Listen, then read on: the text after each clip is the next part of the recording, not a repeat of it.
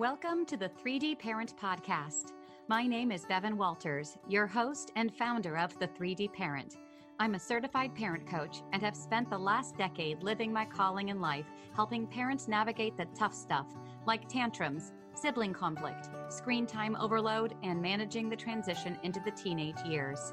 My purpose is to provide you with the tools you need as a parent to lead with dignity, direction, and deep connection in your family relationships. My goal in creating the 3D Parent podcast is to inform, empower, and increase confidence in parents so they can trust their instincts and make the best decisions possible for their families. For these reasons, I've rated this podcast FPEO for Parents' Ears Only. Parenting is challenging, but you don't have to do it alone.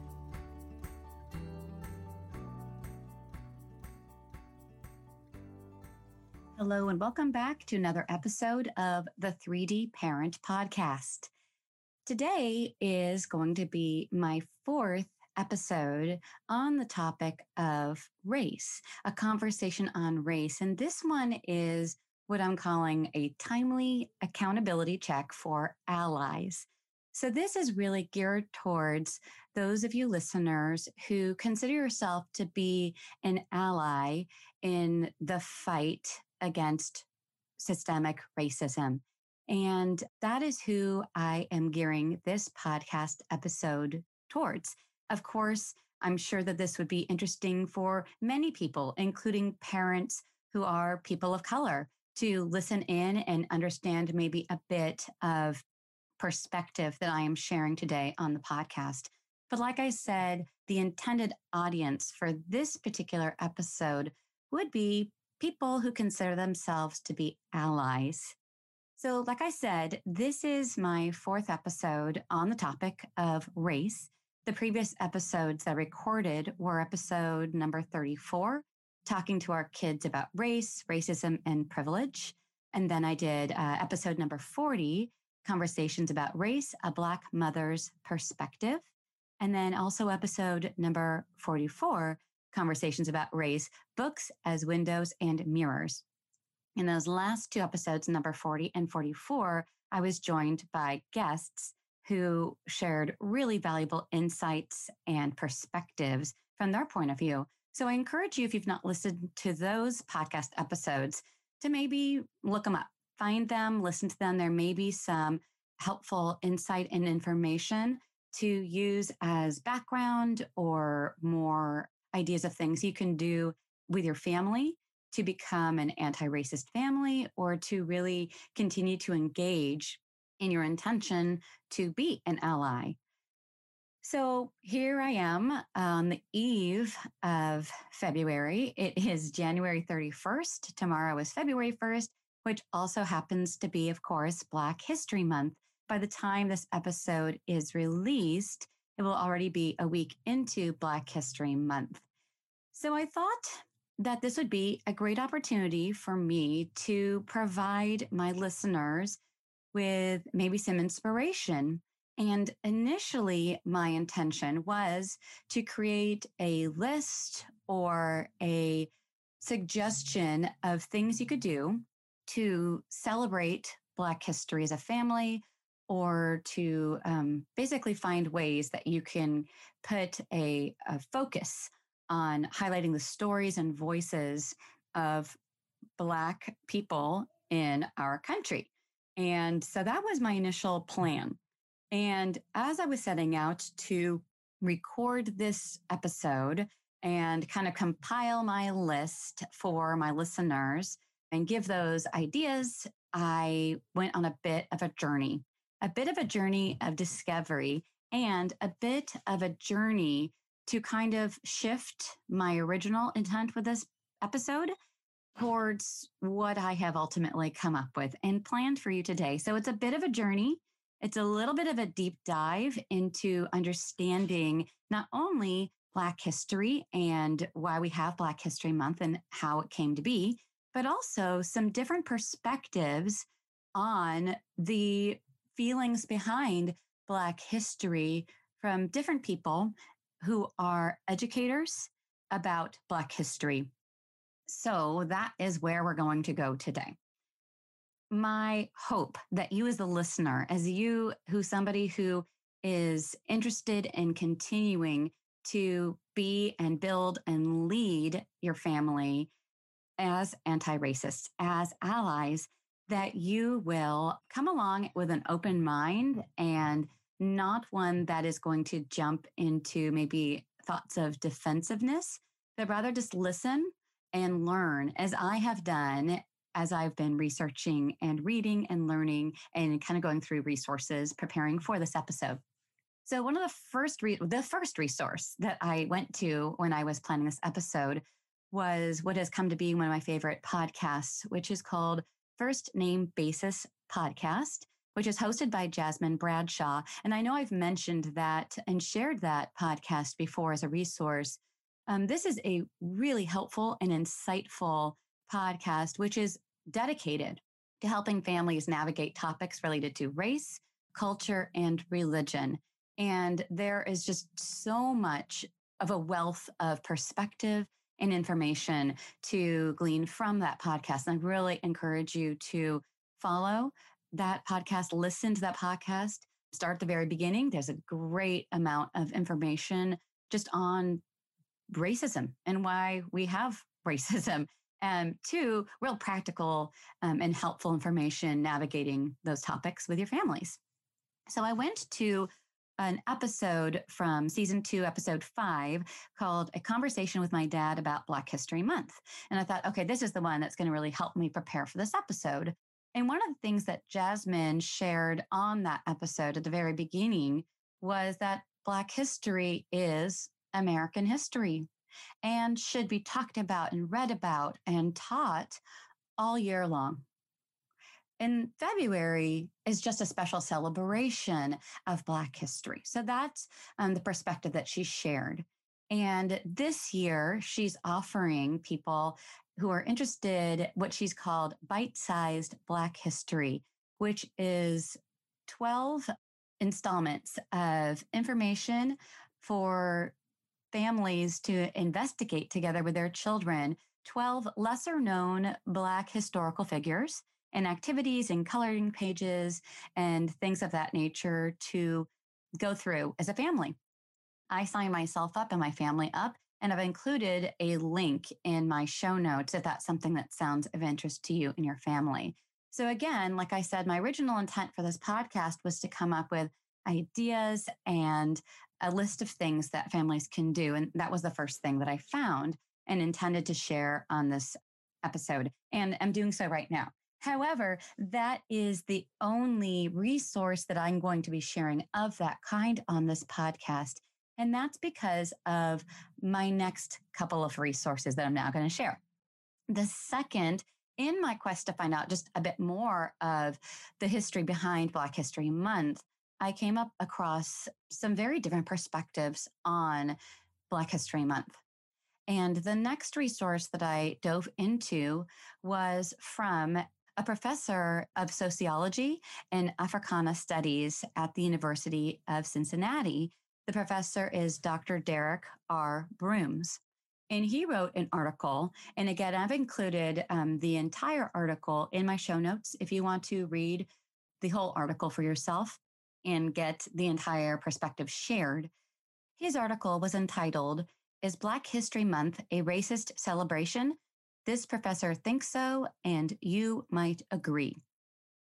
So, just from that title alone, you might get an idea about this particular professor's perspective on Black history. I'm going to now read you a few snippets from this article because his words and his explanation of his perspective is very interesting and challenging and really helped me learn from his perspective. And I thought best to share that in his own words with you, the listener. So these are direct quotes. Again, it's not his entire article, just some quotes that I pulled from the article to help you understand this particular perspective and why he believes that Black History Month is actually white supremacy in action. It's his perspective that white supremacy and Black History Month that white supremacy is reinforced in Black History Month because Black history is American history and should be integrated into American history. And so I'm going to go ahead and, like I said, read some quotes from this article. Quote, Black history is an odd celebration. It is essentially a retelling of the past that is limited to one month of the year, which in fact only continues legacies of denial and denigration of Black life and Black contributions. In the article, he goes on to say Black history is the celebration of Blacks in history. Why then are we relegated to praising our achievements for just 28 to 30 days a year? In too many instances, K through 12 teachers and administrators integrate variations of Black history into their curriculum for just a month. Our history is richer, deeper, more introspective, more valiant, and more debonair than the pithy blurbs include on posters hung in your child's school the need for teaching and learning Black history is more relevant today than it has ever been. And more importantly, it is time we let go of this pattern of marginalizing these lessons into a singular month. Black History Month should be a way to highlight and identify the manifold contributions that we have made to this country Still, as others have argued, Black history must be taught, celebrated, and appreciated each and every day, knowing that the appraisal of a people's history is intrinsically connected to how they are valued or not in the overall wider society.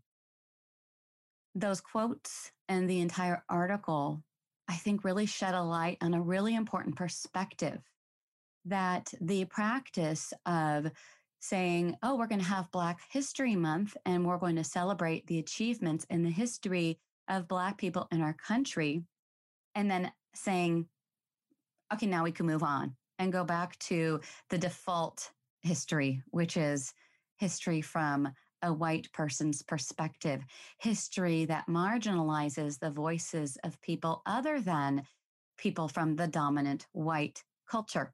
And so that perspective, I feel, is really helpful in understanding perspectives from people, not all people. Again, bringing back to the forefront something that I continue to recognize you can't take one person's perspective and consider it the perspectives of all people. However, this Black professor is bringing a really important perspective in terms of how he views Black history. And I think it's something worth thinking about, digesting, and challenging your perspectives, particularly as a white ally. Now, the next resource that I came across, this one was one that helped me understand the history behind the creation of Black History Month, why we have Black History Month, when it was started, and kind of how it came to be. And I found that in an article on Teen Vogue and it was written by Jenn M. Jackson. And this article was entitled Black History Month Isn't Racist, It's a Form of Reparations. When she says Black History Month isn't racist, because I'm not going to share as much of her article here right now, she's referring to pushback that she's heard, in particular from white people who think that having Black history is racist against white people. Why do we have Black history? Why don't we have white history? Or why don't we just have American History Month? To me, that argument reminds me a bit of why Black Lives Matter came to be as a movement and why All Lives Matter is a highly racist statement saying Black history um, is racist against white people if that's a feeling that you have, you're probably pretty far away from the journey that I am on personally. And the um, folks that this particular episode is geared towards, those who are along on the journey of considering themselves to be an ally, who don't feel offended by things like Black Lives Matter.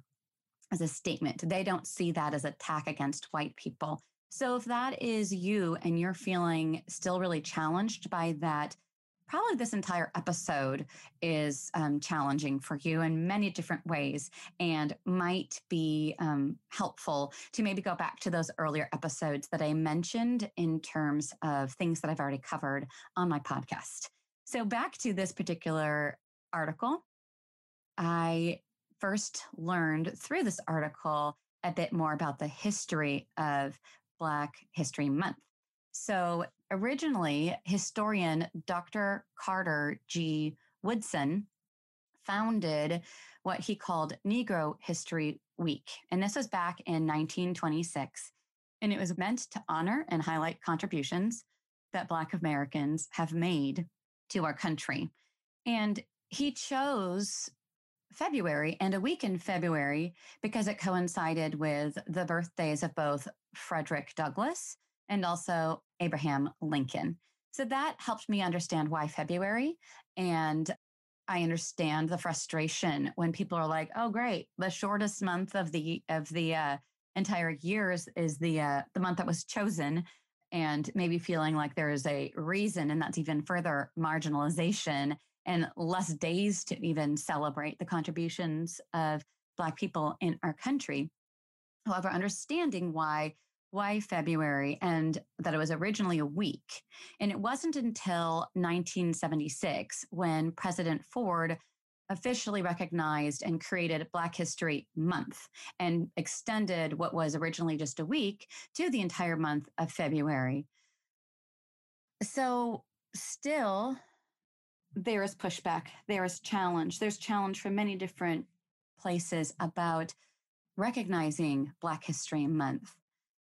From Jackson's article and her perspective, and you'll read that if you decide to read the entire article, um, she's calling attention and she is saying that Black History Month is calling attention and elevating the voices of Black people and their histories, which have been marginalized. And some people and some of the pushback against Black History Month refers to feeling like calling attention to racial differences is not going to help in the goal of continuing to feel a sense of divide between Americans based upon race. So, calling attention to racial differences, there is some pushback feeling like that is not the right thing to do. And that's keeping us from being able to make progress. So, Jackson's article kind of addresses that. And this is a quote from her article. Those differences essentially constitute the American way of life, that Black Americans have a month set aside to honor them outside of a white lens that has often framed them as criminal, negligent, or unworthy of historical reference isn't racist against anyone. It's a form of reparations. We live in a world where, as late as 2015, an American textbook described the Atlantic slave trade as bringing, quote, millions of workers from Africa to the southern United States to work on agricultural plantations, end quote. Those are myths we are told as children. American history, past and present, is rooted in white supremacy. And as Black Americans endure daily reminders that racial equality has not yet been achieved, we must embrace disruptive acts like celebrating those who are too often erased, even if it is just for 28 days. So that's the end of the quote from the article that I'm going to share here. But I think that brings another perspective really worth thinking about when you are thinking about why we have Black History Month. And from this perspective, Jackson is saying, or what I get from this article is that, yes, it's unfortunate that we have to set aside a month. It's unfortunate that this is where we are right now, that there are still myths that are being told in the classroom, in our history books, that there still is tremendous amount of whitewashing going on as history is being taught to children. And those of us who were taught these myths and grew up believing one version of American history only to now be discovering in many different ways that so much of what we've been taught was lies, or so much of what we were taught was partial truths. And we were not taught other voices, other perspectives. Those were mar- marginalized and only taught once a month or only taught during a very small chapter in our history books. And so, right now, having a month to basically say, okay, our books, our histories, what we're being taught are still not equitable. We're still not integrating and seeing the voices of Black people, of Latinx people, of Asian American people, of indigenous people, we're not still recognizing those as American voices, American histories. They're not fully integrated, equally integrated, and equally valued in the history that is still being taught. The fact that we still have to have studies at the university level in Black history, in Africana studies, that there still have to be separate courses of study and that people who choose to um, follow that path and that course of study are questioned about the value of degrees in those areas. That's all evidence of how far we still have to come. So, could we view Black history as kind of like a necessary part uh, and a representative part of where we are right now and how far we have to come? And so, it's a piece of as Jackson says, reparations. It's a part of equity until we've achieved equality. So, again, another perspective, a challenging perspective, but also one that I find great value and wanted to share with you because it is helpful and it's also bringing along on the journey that I took in bringing this episode to you. Hey there, parents. Are you tired of feeling like your kids are in charge at home? negotiating, demanding, and generally calling all the shots? Well, then I have a free resource for you called 10 Steps to Get Back in Charge of Your Kids. Just click the link below to download your own copy. Let's get you back in the driver's seat. So, after reading these episodes and exploring these resources, I sat with these opinions and I asked myself some questions like, okay, so is Black History Month racist? Is it a product of white supremacy? Is it part of the problem? Or is it somewhere in between something that maybe shouldn't be needed right now, but is as we continue to work to remove myths from our history, as we continue to identify and remove the whitewashing of American history, as we continue to elevate and include Black history and Indigenous history and Latinx history and Asian American history into American history? Because all of this is American history. So, where did this deep dive, where did these questions, where did preparing for this episode leave me? Where is that list of ideas and activities to celebrate Black history with your family? Would that have been a better choice for this episode? For me, I think it would have been the easier choice but I decided it was not the right choice. And I'm sorry if that's disappointing and frustrating, but I decided that what I wanted to provide for you, my listeners, was something different. And there was kind of a, a sort of um, aha moment that I've had many times in my own journey to understand my part and how I want to identify my role as an ally is someone who is actively engaged in my community in anti racist work. I decided not to provide a list because I felt like that would be encouraging something that has become problematic in allyship, which is performative allyship, performative participation in anti racism and a mentality that, okay, I, I just need to check these boxes off and then I'll feel good that I'm doing my part and that I am participating and then I can move on. I believe that providing that check the box list things, providing ideas for my listeners, like this month, perhaps considering um, attending a Black church service, you know, virtually, of course, because everything is online right now, or most things are online.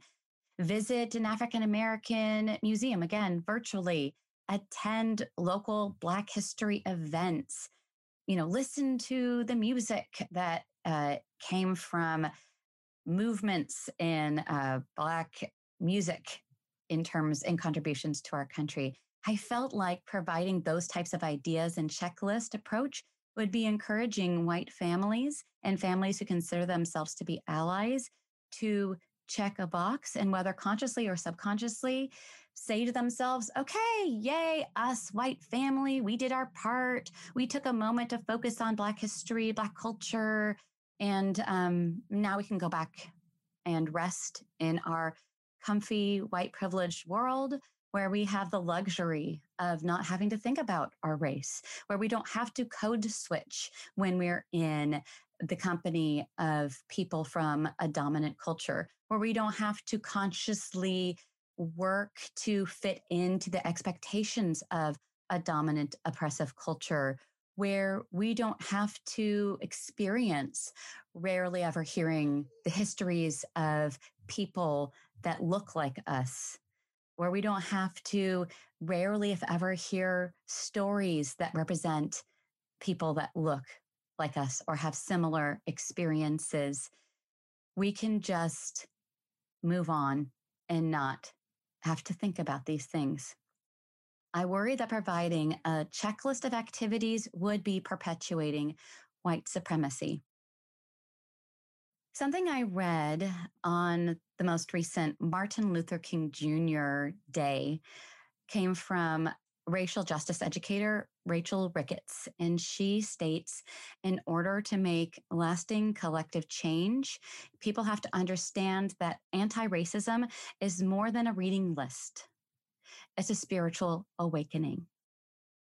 I felt like providing a checklist for my listeners would be kind of similar to people who are approaching involvement in anti racism as a reading list. Okay, I'll read these books and then I will have done my part and I can move on.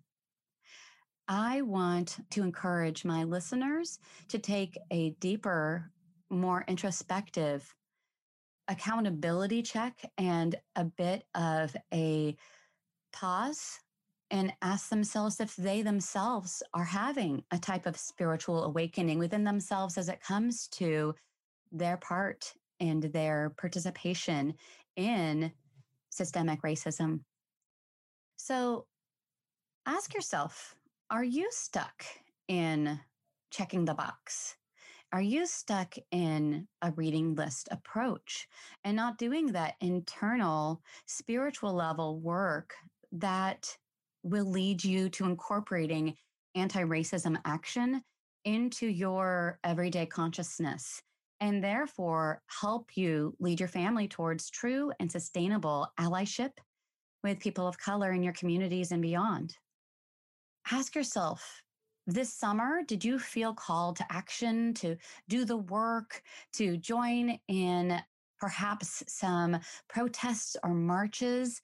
And have you since maybe lost focus and lost energy? Maybe you've been kind of overwhelmed by distractions and other things going in your life that are really taking the forefront.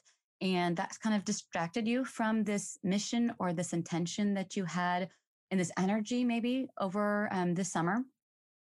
And it's been kind of in the back of your mind until maybe the most recent act of racism is in the news or on social media or taking place at our capital, could you be an ally that's stuck in a cycle of inaction?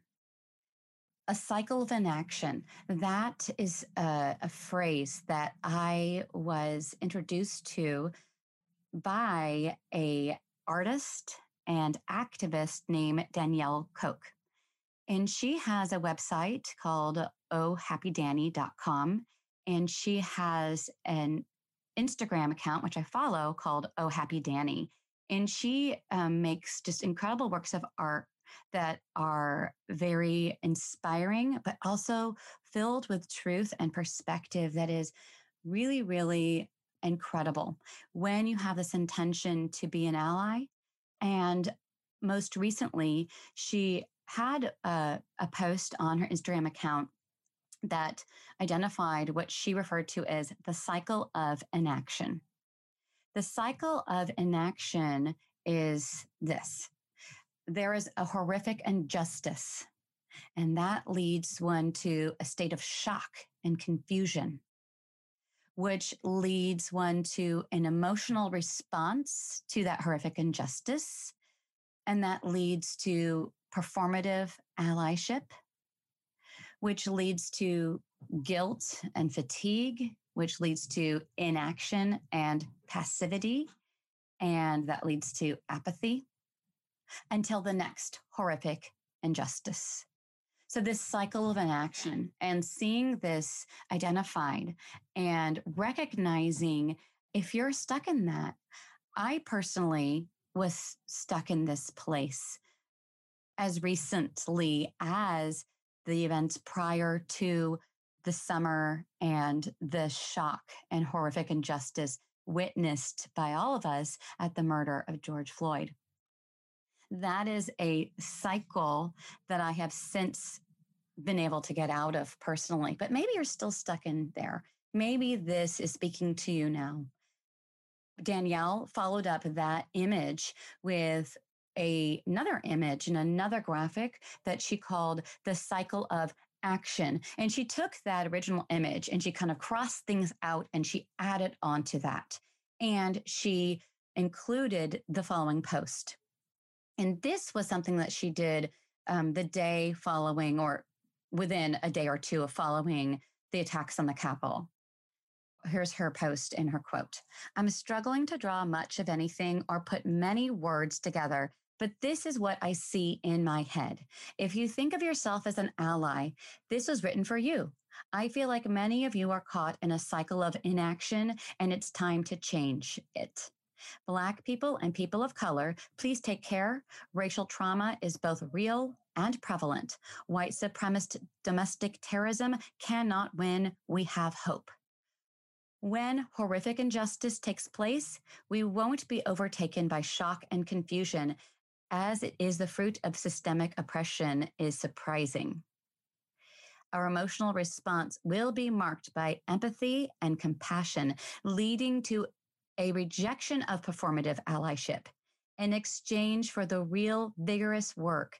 And should guilt and fatigue try to settle in, we'll recenter the needs of those yearning for liberation, remembering that inaction and passivity are detrimental to justice and that apathy is the antithesis of unconditional love. Such a powerful message, so helpful in identifying something that is really problematic for a lot of us who consider ourselves to be allies. Recognizing that even though you have this wonderful intention and you hate seeing incredible injustice, you may be stuck in a cycle which is not helpful. And I fear, and I know I'm not alone in a fear, that now that we have a new president and vice president, now that there's been a change and a shift in both houses, that there is um, perhaps an invitation or a sense uh, for allies to be like, okay, great, we've got this whew, we did our work and look, there's been all this change. Now I can basically go back and focus on other things and continue to not be active. Nope, it's time now. We cannot rest. We need to identify if we're stuck in a cycle of inaction and make the change. So, like I said, I used to be stuck in a cycle of inaction myself, and I since have moved to a cycle of action. Um, however, I have encountered something else, and this may also be you. Perhaps you are very actively engaged in your family, in your communities, in being an activist, in being an anti racist, in involvement in anti racist work. But perhaps you've now encountered something else, which is something I've encountered, which is emotional fatigue and a sense of kind of burnout at times. Um, that uh, has not caused me to return to a state of inaction and passivity, but it has caused me at times to recognize that I'm feeling a bit of burnout and to take a break to recharge, re energize so that I can stay active, that I don't return to inactivity, and I can stay engaged and active in anti racist work.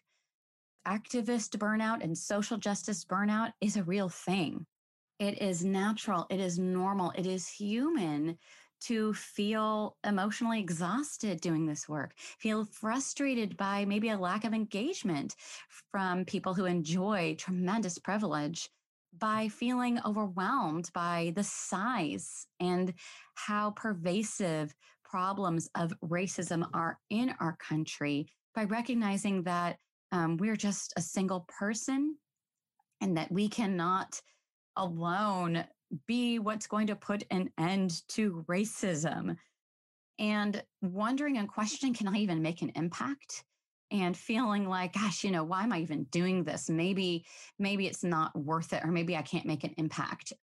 It's normal and natural and human to have those feelings but it's also important to recognize them and take care of yourself and perhaps take a break. That is fine. That is healthy. That is something that i've allowed myself to do so that i can continue and stay energized in this work stepping aside is helpful ultimately. Stepping away and returning to inaction is not helpful. So here's my suggestion for you and your family. I don't have an answer. You are in your own personal journeys. You can identify where you and your family are in terms of your journey to be an active family who are anti racist and true allies my suggestion is to maybe take a look and at where you are and make choices based on that. For my family, I do plan on um, participating in the bite sized Black history that um, Jasmine from First Name Basis has put together and use those with my children to kind of highlight his voices that are maybe not um, ones that they are encountering in history and what they're being exposed to at school on a regular basis. And that is something I plan to do this month during Black History Month with my youngest two children who are ages six and eight. I also plan with my older kids, ages 14 and 16, to continue engaging in conversations and to talk to them about the cycle of inaction versus the cycle of action that I just mentioned. And that's something I, I want to talk about with them and, and help them to identify because they both are very engaged and very much want to be active anti racists. And I encourage you, my listeners and fellow allies, to use this month as maybe a wake up call. If you've lost your focus, remember that our children are watching and you are setting an example for your children. And if the message they are picking up from you and from their school and their communities and society at large is still reinforcing white supremacy and upholding systemic racism, and you're not actively addressing this within your families or actively fighting to disrupt the system and setting that example for your families, you are not keeping up a commitment to be a true ally and raise an anti racist family. We all can do better. We all can do more. So use this month to make a renewed commitment and continue to grow as leaders of your family to be anti racist and set an example of what an anti racist family looks like. I know I have said a lot and probably challenged you a lot. I've included uh, the sources that I mentioned on this podcast in my show notes. And I hope this Black History Month is one that you perhaps look at through a new lens after listening to this episode. And I hope you join me again on my next episode of the 3D Parent Podcast. Take care. Thank you so much for tuning in this week to the 3D Parent Podcast. I hope it has provided you with the inspiration you need for building stronger relationships with your children and trusting your instincts when it comes to parenting. If you have a parenting question you'd like answered on the podcast, or if you'd like one on one parent coaching, head over to the3dparent.com and click the contact tab to send me your question. If today's discussion empowered your parenting, please be sure to subscribe to the show, leave a rating and a review. Also, I'd love to connect with you on social media. So take a screenshot, share it on your Instagram stories, and tag me at the 3D Parent. I look forward to meeting you here again next week on the 3D Parent Podcast.